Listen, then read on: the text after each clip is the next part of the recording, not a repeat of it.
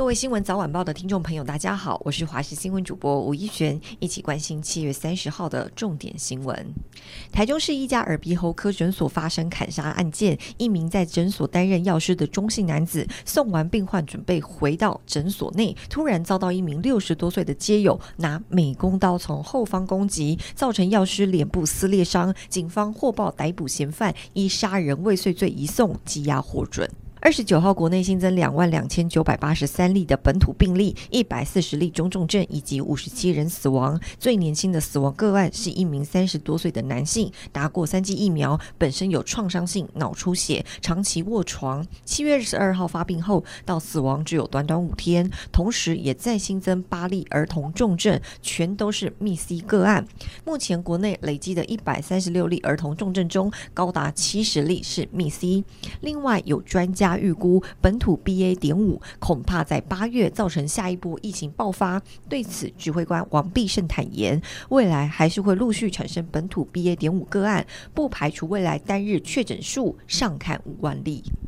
民进党台北市长参选人陈时中二十九号上午公布，台北市十二行政区后援会会长将选举主题定为“不舍”，因为陈时中认为台北停滞不前，没有进步，希望透过后援会凝聚基层需求，由下而上拟定政策，带领台北进步。另外，蓝绿白三方聚焦内湖交通问题，陈时中回应：内湖交通一看就知道不好，怎么解决问题才是关键。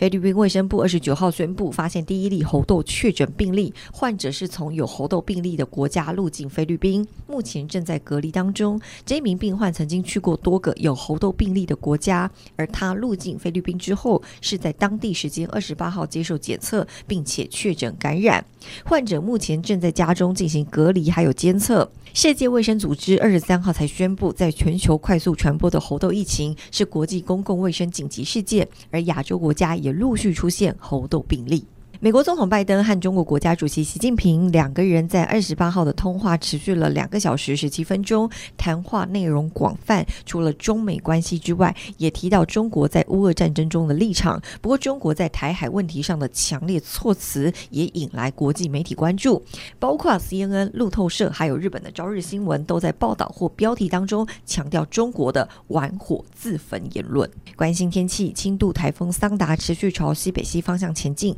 对台。台湾没有影响，但是它的外围水汽还有它所属的大低压带，这几天都会持续影响台湾。周末两天，台湾在季风环流西侧，台湾东北部、东部还有大台北地区是会有局部短暂阵雨。午后山区跟部分平地对流发展，有大雷雨或者是较大雨势发生的机会。此外，也要留意高温。中午前后，在高雄市屏东县、台东县还有花莲县，气象局也发布了橙色灯号，有连续出现三十六度高温的机会。要慎防热伤害。